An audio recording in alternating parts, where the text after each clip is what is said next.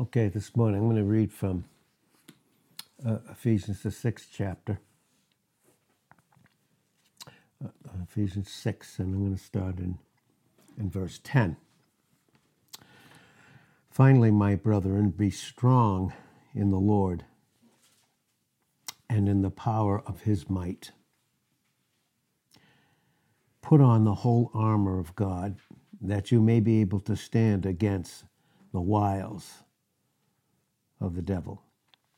For our wrestling is not against blood and flesh, but against principalities, against powers, against the rulers of the darkness of this particular age, against spiritual wickedness, wicked spirits in the heavenlies. Because of that, take unto you the whole armor of God, that in doing so you may be able to withstand in the evil day. And having done all, or having overcome all, is what it says in the original, having overcome all, to stand. Stand, therefore, having your loins girt about with truth, and having on the breastplate of righteousness, and your feet shod with the preparation of the gospel of peace. Above all, most importantly, take the shield of faith, wherewith you yourself will be able to quench, extinguish all the fiery missiles from hell that proceed from the wicked spirits in the heavenlies. And take the helmet of salvation, this helmet of salvation that saved you once and keeps you saved and keeps you being delivered, and the sword of the Spirit, which is effectual when it's in His hands and you're, you and I are under Him, which is the very Word of God. Praying always, most importantly. Praying, once we have the armor on, praying always with all prayer and supplication. And this only happens when we're in the Spirit. And in doing so, we're able to watch all things with all perseverance and supplication for all saints. And for me, that utterance may be given unto me, that I may open my mouth boldly to make known all the hidden truths that were unknown in every other age but this age of the church age but right now that we that they might be made known those things that were hidden that are ours in Christ that is the fullness of the gospel for which I am an ambassador in bonds and change in chains that therein I may speak boldly as I ought to speak. And because of these things, because of this, and uh, the spiritual warfare that we are in, and we've uh, been taught this so many times, we were born into this conflict, and uh, and a conflict it is, and that is why, and I'll just read 2 Corinthians 10. 2 Corinthians 10, verse 1, it says, Now I, Paul, myself, beseech you, beg of you, plead with you by the very meekness and gentleness of Christ, who in presence, my physical presence, is base among you. It's not much. But being absent am bold toward you. But I am still beseeching you, I'm pleading you with you, that I may not be bold when I am present with that confidence, wherewith I think to be bold against some. Notice that. His boldness was not that he was against them, even though they were against him. That is where all these demonic forces come against us because it's the height of our position. See, every single thing about our lives, everything, every single thing about our lives has to do with our position in Christ as His church. And we either think the thoughts of God or we come under the prince and power of the air. It's what happened to Peter. Peter was an apostle who walked with the Lord for three and a half years. We started with Ephesians, the sixth chapter, the tenth verse. It says, Finally, finally, in all finality, my brethren, we're to be strong in the strength that's, that's in Christ because it's the power of His might that we need because we don't have any. So we're to put on all the armor of God. We're to put on. Now, when it says that, you can understand Ephesians 6, verse 11, with Ephesians, the fourth chapter, verse 20 to 24. We're to put on Christ, putting on the truths about his person and the work that he's accomplished because of this spiritual conflict, this battle that each of us individually are in. See, the battle is the mind. The battleground is to be the mind of the believer, simply because the atmosphere hates and despises Christ in each individual that he has made his own. So we need to put on the whole armor of God, all of it. And that's why Paul said in Acts 20 27, I have not shunned from declaring unto you all the counsel of God. And that's why he said in Acts 20 32, that I commend you to God. In this battle, we need to be commended to God and to the word of his grace that speaks of Christ in the individual and the individual in Christ. So we're to put on the whole armor of God that we may have that supernatural ability which we need to stand against all those wiles, that methodia of the devil.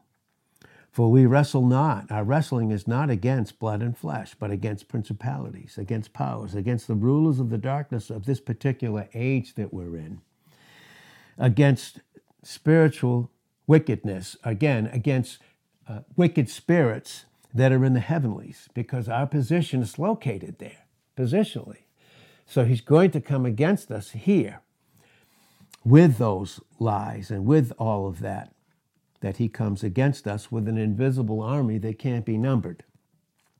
So, because of that, we need to take unto us the whole armor of God. We need to have all that precise teaching and preaching and to constantly submit our wills to it.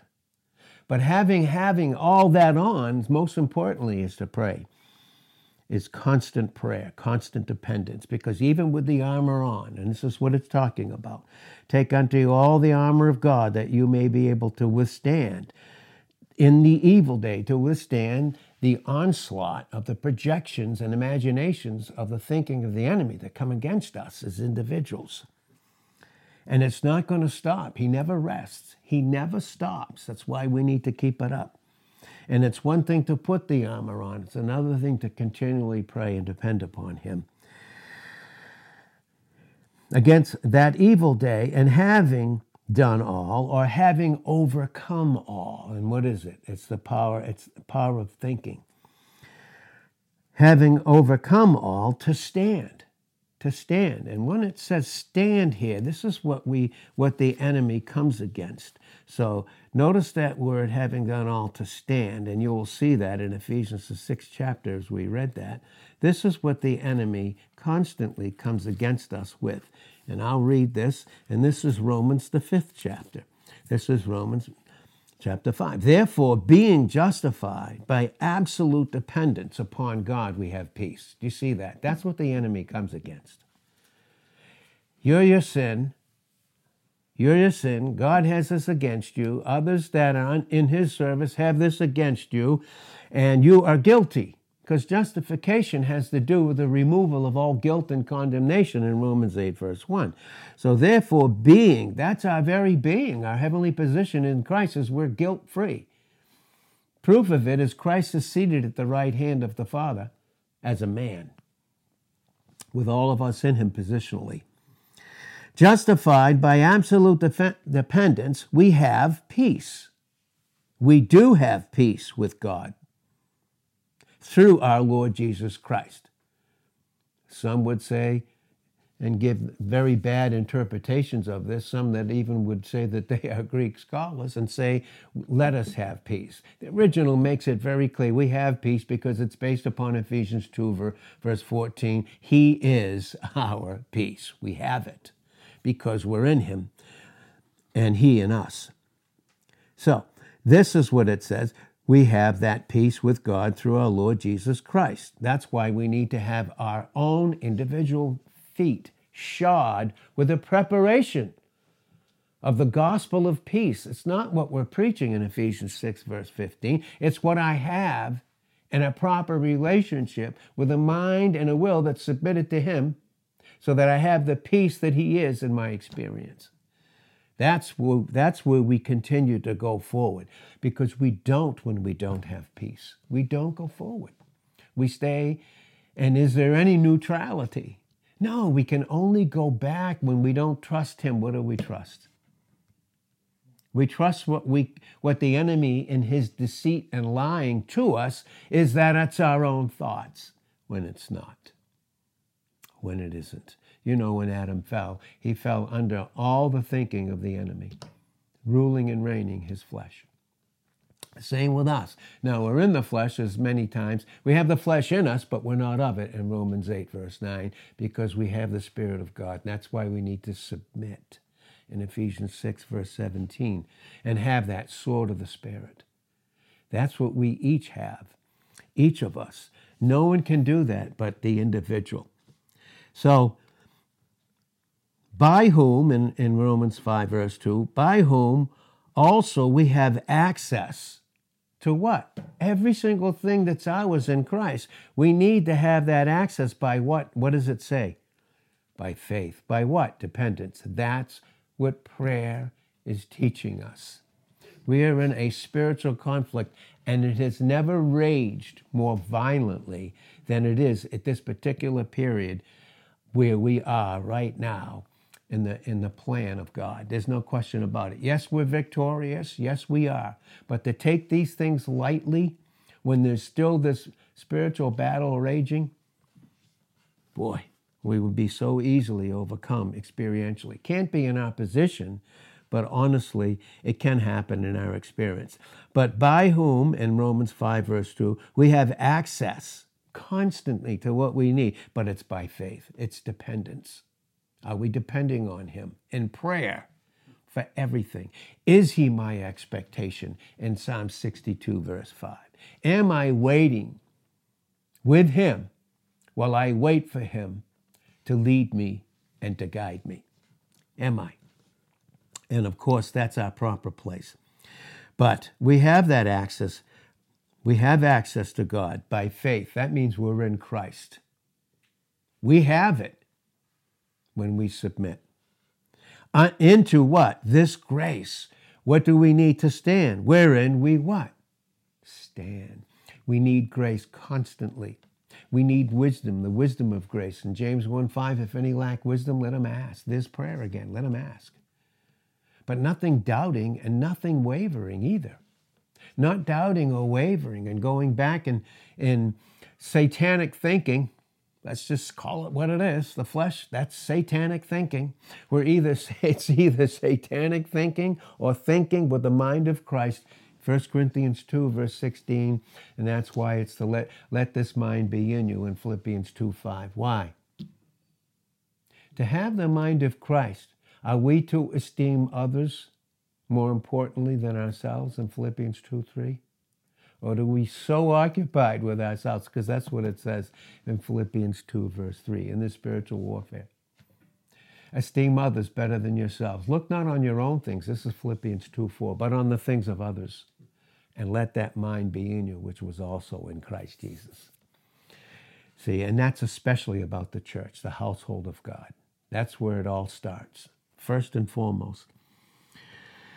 We have that that grace? And do we make any adjustments? Do, can we make any adjustments in this life? Do we live any differently, even than the unsaved, if we don't have grace? We don't. We cannot make an, a single adjustment outside of grace. But who does He give grace to? He gives it to those that are what? In the midst of the spiritual warfare, uh, to, to, to do what?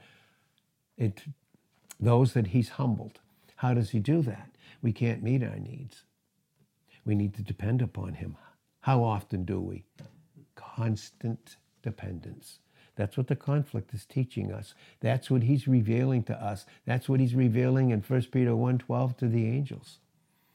He's revealing the truth about he is all. He is all. And so wherein we stand, we continue to stand in that grace. And then we rejoice in the hope of the glory of God. See, everything about this battle has to do with the glory of God, by the way. Everything about it. And when He's glorified in you and I in the midst of this spiritual battle, guess what? We're blessed. Instantly, we're blessed. Instantly. We change our mind instantly. Metanoia, right? To instantly change our mind to about, instead of satanic thinking, we think with Him. And it can happen in an instant when we submit ourselves. Because in James 4 6, God resists who? He resists the proud. He resists the proud, but he gives greater grace to those that he's humbled. Therefore, because of that, and only be by that, submit yourself to God. That's grace. He gives us grace, if we receive it, to submit ourselves to God so that we don't get in the battle and make the battle ours and make the battle believers or make the battle even the unsaved or make the battle the circumstance and situations. Because don't they, in all reality, have to do with what the enemy wants to make it to be about people? Does. He does. It's all to the glory of God. Verse 3 of Romans 5 And not only so, but we glory where? In tribulations. Sure, we do without grace, don't we? Do we? Never. Never.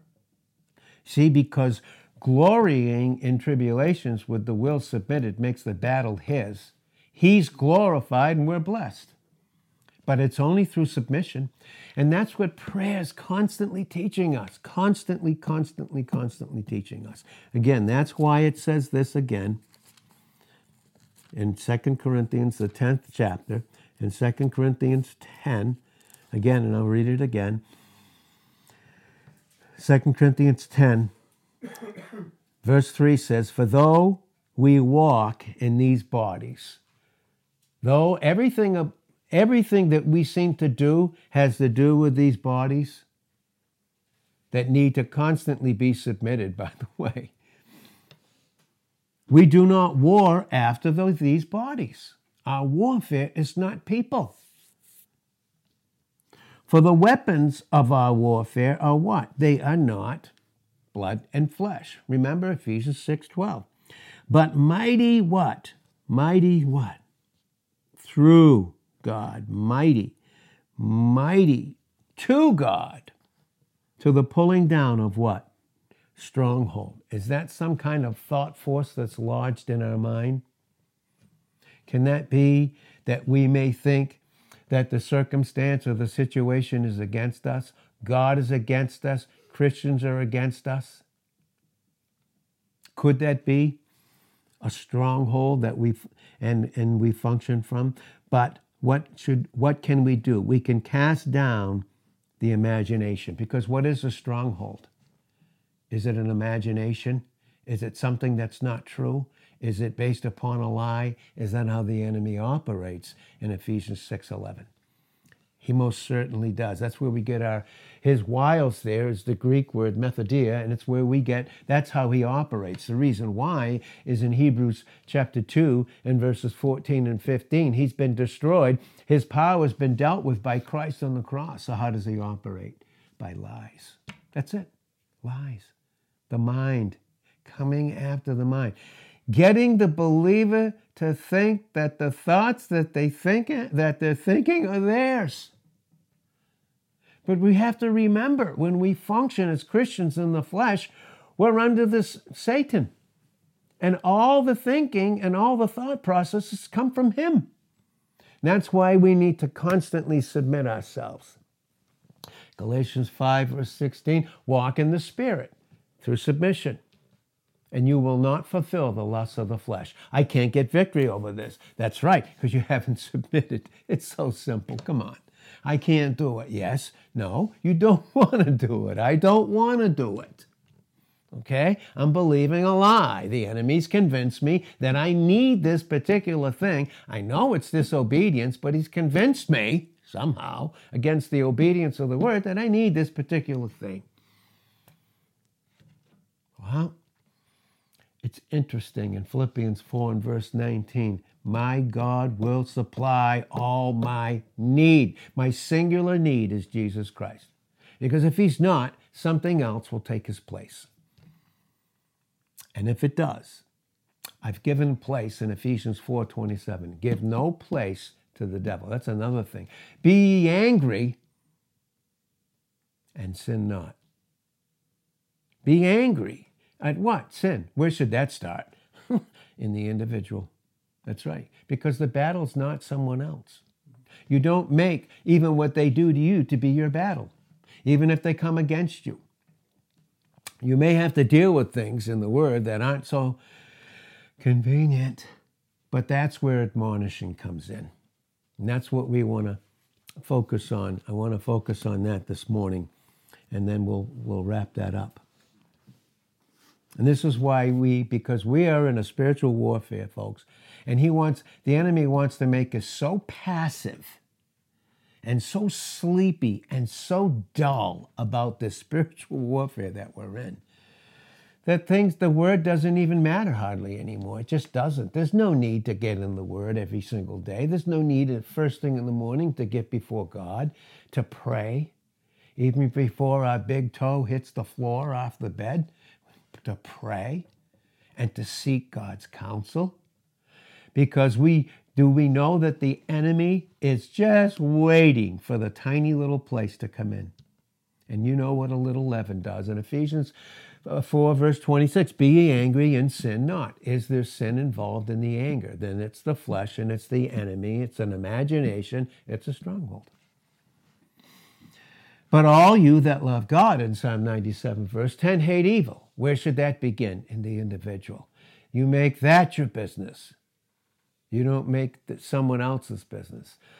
Unless you are in a place of leadership where, where you preach and teach the Word of God under the influence of the Holy Spirit as He takes the things of Christ through a broken vessel and through a gift that's submitted to Christ the head, so that the life can flow out and give those that hear the ability and the grace itself to submit and be an overcomer again, to make an about face, change the mind, make an about face, headed this way with thinking, now stop it immediately and go this way instantly. It's called instant grace rebound in 1 John 1 9. But we see these scriptures here, and I'll, I'll read them, and this is the reason for these scriptures. And I'll just read a couple of them just because of the time that we have this morning. Thank God that we do have it too, by the way. And I'm very thankful with you that we do. So here we have uh, 1 Thessalonians uh, chapter 5 and verse 11. Wherefore, comfort, comfort yourselves what? Together. That's what God has us doing right now. Comfort. Comfort, the word comfort in the Greek is where we get our English word exhort. Exhort one another. Exhort. We need to be exhorted either either for areas of wrong thinking or the God knowing what the enemy has even before we do is to prepare us for that. And this is what it says. Wherefore exhort one another together and edify one another, even as also you do. And we beseech you, brethren, to know them which labor among you and are over you in the Lord and admonish you. And the admonishing or the admonition is to happen under the Lord. Under the Lord, and to esteem them very highly in love for their work's sake, and be at peace among yourselves. And we exhort, there it is again, we exhort, we beseech and exhort you, we admonish you, brethren, warn them that are unruly. warn them that are not functioning under the rule and headship of Christ. Warn them, and then comfort the feeble minded, those that are weak, that don't know specific truths about the person and the work of, of Christ that, that has been accomplished for that particular individual. Feeble minded, support the weak. Be patient toward all and see that none render evil for evil. you know, and a believer coming under the evil influence of the imagination of thoughts, thinking they're theirs, and then using those to come against someone else to cause them to function in the flesh and make it a battle. It has nothing to do with blood and flesh at all. Doesn't have a single thing to do with it. No, instead of this, but ever follow that which is good, both among yourselves and doing it yourselves as a proper witness, you do it unto all and you do that. And then we have in 1 Timothy, 1 Timothy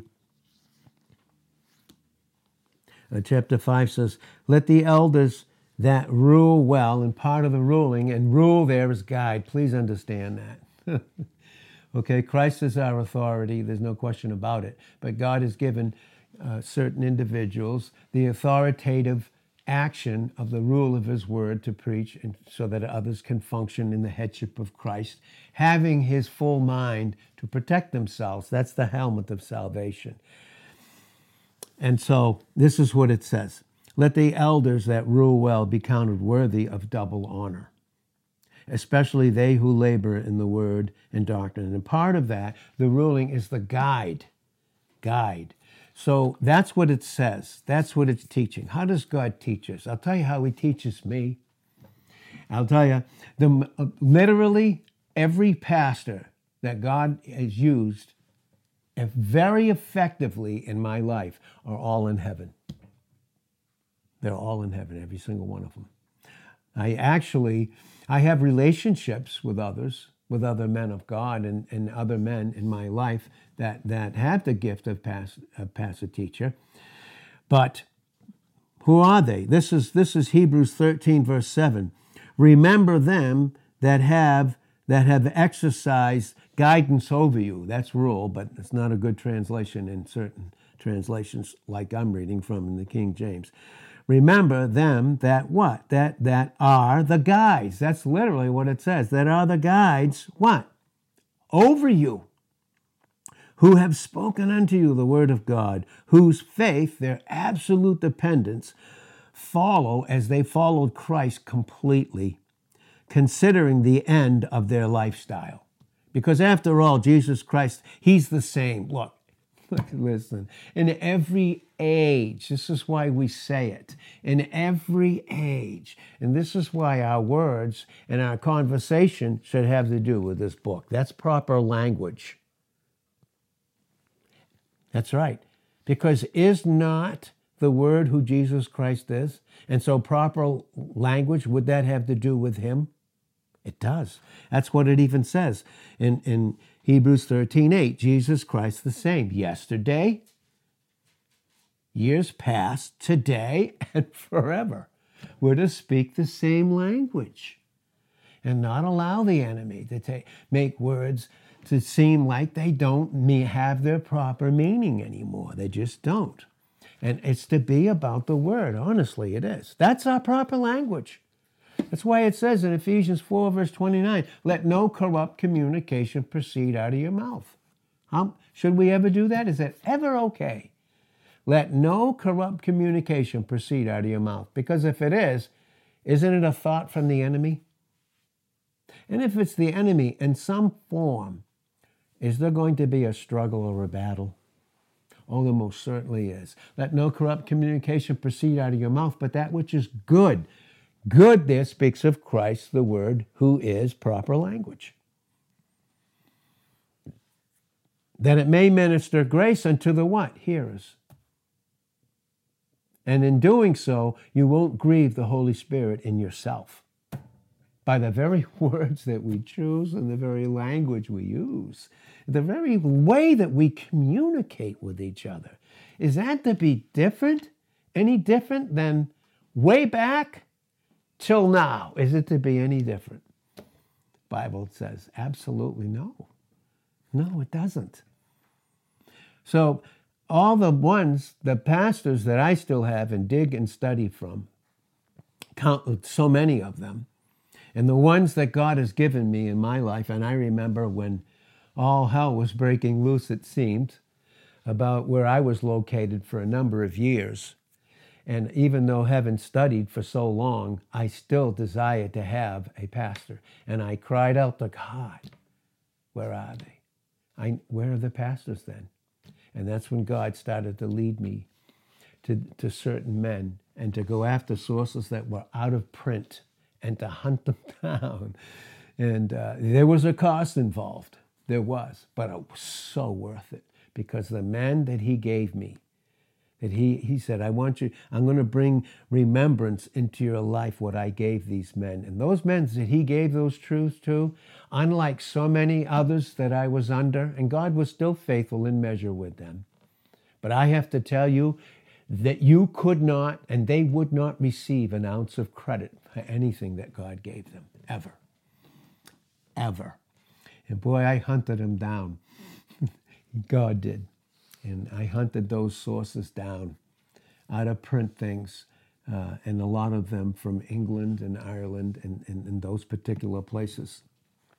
But Hebrews 13, verse 7, so it says, Remember them in 7 that, are, that have gone home to be with the Lord. And then here, obey, and 13, 17, obey them that have, that are the guides over you. Obey them. These are the living ones now. And how many do we actually have? Well, uh, I mean, I have it in a sense with with with older men. I, I, can say, you know, in my case, with the fellowship that God has done in my life with, with Mike and I, he's he's given me that in, in terms of a fellowship, and we can have that. But those that are living, obey them, obey them that are guides over you, and submit yourselves. Notice this? Why? For they watch. This goes into intense prayer in the night seasons. The intensity of the enemy comes in full force in the night seasons. Can, I can just tell you that. Full force. He doesn't want the day, the morning to dawn with the word. So he comes against it all through the night seasons. All through the night seasons, he comes against because he's against Christ in the individual, and then he's against Christ in the individual from using the individual to reveal himself to other individuals. There's no question about it. And uh, because he hates Christ in each of us individually. So, how do we overcome? Obey them that are guides over you and submit yourselves, for they watch for your souls. That's what's going on in the night seasons, in the nights when they're sleepless. They enter into prayer. They watch for your souls because they know they have to give that account to Christ at the Bema seat. This is what it says that they, that they must give an account. They have to. I have to give an account. Did I watch? Did I not just preach and teach, but did I watch? That they may do it with joy and not with grief, because that would have been unprofitable for you if they didn't do those things.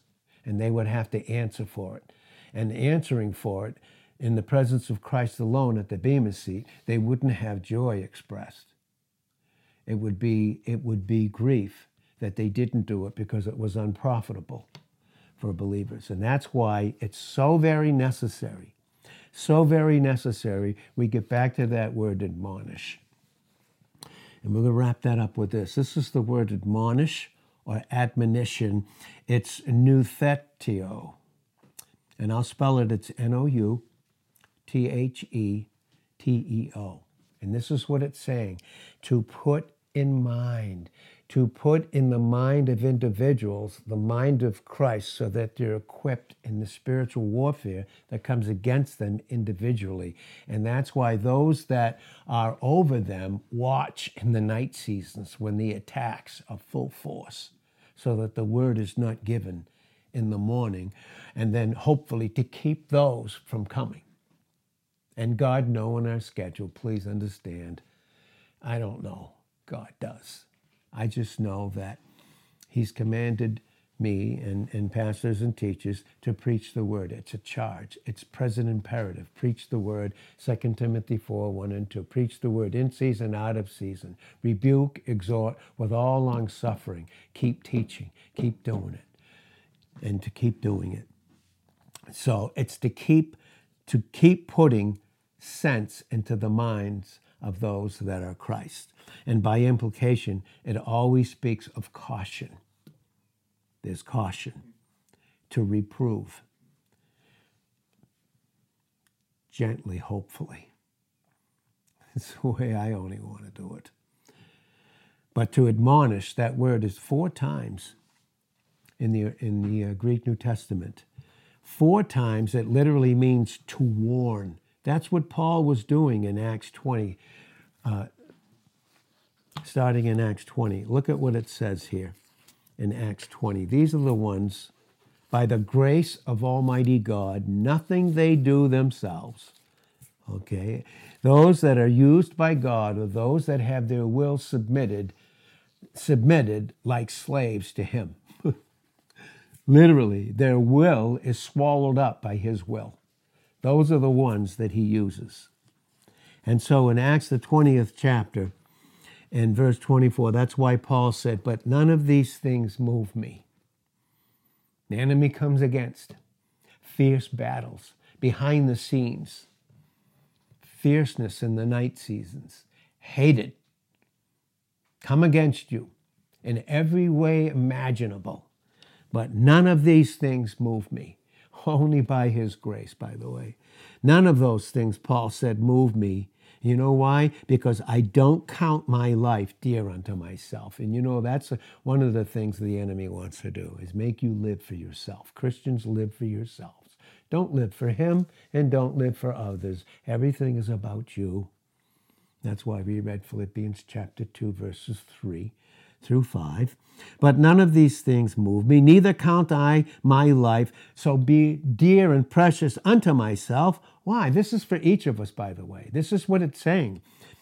This is leaders here, but it speaks to each and every single one of us because some thought force is going to lead us into a improper or a proper function. Many voices in 1 Corinthians 14, 6 through 11, and none of them are without, without signification. None of them are without significance. Neither count I my life dear unto myself, so that I might finish my course going in the midst of the spiritual warfare with joy. Notice that with joy, that's what the pastor, he needs to watch and, and constantly preach in Hebrews 13, 17. So when he meets Christ at the Bema seat, he, he knows his course is finished and it's with joy because he was faithful and it wasn't unprofitable for those that God had put under him as a under shepherd with the authority being Christ himself as much as in that individual and the ministry the ministry has to do with ministering with the word. You don't leave a ministry, you have one. You never leave a ministry, you have one. Someone or something is ministering something to you. It's either a lie or it's the truth. One is a false image, the other is the true image about who we are in Christ in 1 John 5:20 and all other things are just idols. In 5:21 of 1 John and those are the imaginations we need to cast down. In 2 Corinthians uh, 10 verse 5. So he said, which I have received of the Lord. Now, if he received this ministry and this gift to preach the word, wasn't it pure grace? Did it have everything to do with Christ? Oh, everything. Every single thing. Uh, I've received of the Lord Jesus to testify, to be a proper witness of the gospel of the glory of the grace of Jesus Christ, who is God. That's how that should be read, by the way. And now, behold, I know that you all, among whom I have gone preaching the kingdom, the rulership of Jesus Christ now, will see my face no more. Some of us are older than others. Some of us are winding it down. Some of us are, and preparing us for a face to face meeting in 1 Corinthians 13, verse, verse 12, with Christ. And that's not a boohoo, that's a yay.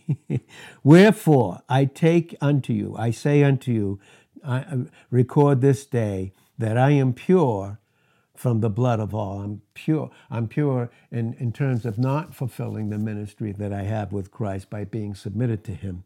Where, wherefore, he said, For I, in verse 27, I have not kept back to declare unto you all the counsel of God. As much as the enemy comes in, as much as he comes against in the warfare in the night seasons and all through the day, and that's why we all need to keep that shield up constantly in Ephesians 6 16. And that's why we need to come and hear the word and do it first thing in the morning. We need to. It's to prepare us even for the night seasons. So that when we do, and we have those lines in Psalm 16, verse 6, they fall out unto us in a pleasant place. They're guides, how to think and not leave this area of proper thinking. So that when I fall asleep, and the unconscious mind comes into the subconscious and begins to play back everything I've received and then I have sweet sleep in Psalm 107, at uh, 27 in verses 2 and 3. Even then, during the night seasons. Well, I've not shunned, kept back from declaring unto you all the counsel of God. And, and you need that counsel to take heed, therefore, unto yourselves and to all the flock, if you're a leader or a pastor teacher, over the flock, or if that flock's your family, over the flock over which the Holy Spirit has made you overseers, those that watch, continually watching and being available for the Holy Spirit to take the Word of Christ to show you in individuals' lives where they need the Word of God. They need the counsel of God to feed the church of God. The greatest demonstration of love that a pastor teacher can manifest to those that are that are put in the care, uh, put in their care under Christ is to feed them the Word of God. It's the greatest demonstration of love that there is, which He's purchased with His own blood. For I know that this, that after my departing, after even the preaching of the Word, will grievous wolves enter in among you, to not spare the flock. That's what he's talking about. That's why we even need to put all our cares in his hands in 1 Peter 5 7. Because if not, then we function in the lives of these thoughts that God doesn't care, that we need to do something. And where do these thoughts come from? The one in 1 Peter 5 8 who wants to slaughter us, to slaughter us. And so, also of your own selves, also, unfortunately, of your own selves will men, individuals, arise, speaking perverse things, saying things that aren't true. Why? To draw away those, and to make them that they can express what they think teaching is to. To draw away disciples after them. Therefore, watch and remember that by the space of three years I cease not to warn everyone night and day. And now, brethren, I commend you to who? Through the preaching of the word, I'm commending you to God. That's what Paul says. And to the word of his grace. Who is the word of his grace? It's Christ in John 1 1. It's he who was filled up with all that grace and truth is in 114, which is, has that uh, supernatural ability to keep you edified and built up and to give you constantly the reality of the inheritance that is truly yours as you're sanctified, your will given over, so you function properly in your experience to the equal of your position. So as we wrap this up this morning, this is what Nutheto, Nouthetio is saying. He's putting sense He's putting truth into our minds to caution, to reprove, to admonish, to warn, to constantly warn us. You will see this. We read it in Acts 20, verse 31. We see it again in 1 Corinthians 4 and verse 14. We see it again in Colossians 1, verse 28. Colossians 1, verse 28. I'll just read that one quickly and then we're We'll finish this up this morning. But in Colossians chapter 1, and this is what Paul was saying, and this is, this is the reality of him. And this is the reality of a man functioning under Christ in, the, in his gift, submitted to Christ. And in Colossians 1, verse 23, it says, If you continue in the faith, if you continue in absolute dependence, grounded and settled, and be not moved away from the reality the eternal reality and substance of the gospel, which you have heard, and which was preached to every creature which is under heaven, whereof I, Paul, am made a minister. I am made a minister who now rejoice in my sufferings because they're for you. They're for you. And fill up that which is behind of the afflictions of Christ in my body for his body's sake. Did you know that? That's why we don't live just for ourselves, we live for each other. Which is the church. Notice that for his body's sake. So the word body is the word that's synonymous with church, and church is local assembly. It's ecclesia, it's never a building. Whereof, whereof I am made. Notice that? No man ever made himself to be a minister. I am made a minister according to the dispensation of God, which is given to me for you to fully preach. And that's what it says in the original. King James says to fulfill the word of God. It means to fully preach. That's what Paul was saying in Acts 20 27. The whole counsel of God in 2027, which was the word of grace in 2032 of Acts. Even this mystery, things that aren't known to individuals but need to be made known when we have a proper place of submission and come ready to hear uh, the Word of God, which all of us need to do, which has been hid from all these other ages in the past, from generations of people, but now is made manifest to those that are His saints, sanctified, listen, set apart for sacred use. God needs our minds to be set apart for his sacred use, because if not, it's going to be used by the enemy.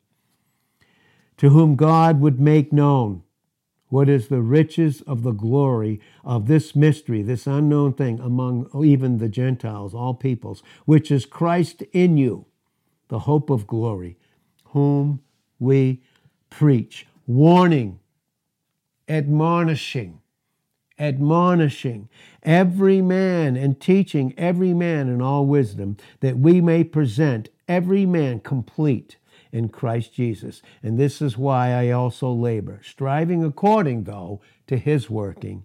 And that striving involves this intense battle, which works in me mightily. Mightily. And we're to admonish. And it has in view proper discernment proper discernment to admonish and has in view the things that are wrong. There's thinking when we come, there's wrong thinking that's got a place in us. And we need to come and be warned and admonish things that are wrong, and, because, and they call for warning. It's not that it's against us, it's not. And sometimes it's a strong warning. I think we felt that the other day. Teaching has to do with, most importantly, the impartation of, of what? Positive truth. But there has to be a warning, an admonition, uh, and a getting out bad thinking so that proper teaching can find its proper place in the individual. And this is so key. So that positive truth will take the place of the negative interruption the negative distraction. And uh, what? They were to let, they were to let God's will, which is the word of Christ, to be at home in them and experience all of his riches. But we have to be admonished. He has to get bad thinking out constantly and constantly reinforce the truth. And this is what that word admonish literally is going into warning and so that the word can be so Christ can be at home in you and you can be at home and rest in him. Huh? Why? Why is this so important? Because the scriptures bring it out to us clearly this, honestly. You know, in Isaiah 26, 3, you will keep him in perfect peace, whose mind is what? Stayed upon him through the word, through submission, through being admonished. Right?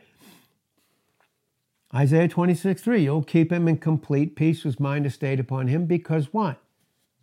He trusts in him. Proper thinking. If I don't have proper thinking and understand properly because I haven't been warned or haven't been taught, can I trust him? No. I'll trust something else. And it's a lie and not the truth. So in Isaiah 57, verse 19, it says, This is God. I create the fruit of the lips. Peace, peace to him that is afar off, and to him that is near, says the Lord, and I'll heal him. But the wicked, the un, wicked here is the unbelievers, the wicked are like the troubled sea, which it cannot rest, whose waters cast up mire and dirt. This is the enemy. There is no peace, says my God, to the wicked, to those that don't believe. Are we in Christ? Yes. Can we act like unbelievers in the flesh? Absolutely, and we need to be admonished. He's loving us by doing so. It's tremendous love to do it. Even when even when there's some blowback. oh Lord. So that they will in turn have the supernatural ability to teach and admonish one another. And that's called fellowship. When should we not have fellowship? When are we not the people of God? When is Christ not my life? In Colossians 3 4. It, does the job make me different? Do people who I associate with make me different than who I am in Christ? Do I need to be warned again and come back to a, a proper reality? There's no question about it. What? To admonish one another and to, so that it overflows together as one, we enter into worship and praise with Him. When should that be? When are we not His? Well, when we think we're our own and we think we have rights. Admonish, warning, based, it's based upon instructions. Pastors and teachers in true local assemblies, and it needs to be a true local assembly to have true teaching, by the way, because there's a lot, and, and we know that. You've read it in Acts 20, 24, right up to 29, are themselves, pastors and teachers in assembly, are themselves admonished I, I'm admonished every single morning. Admonished. Absolutely. I'm admonished. And instructed and warned by the scriptures so that I can properly minister the word to Christ set apart ones. You know, long ago, you know, they referred to each other as saints. You know? You know what that word says? The Hagios, Hagios, those set apart to him in Christ for sacred use. You're a saint. It's not such a popular word today. It became something else language. The enemy using language, and they became special people as opposed to all others. Language is very important. Men, language is extremely important, and we need to speak properly. But it's based upon having proper thinking. Well, we're going to close.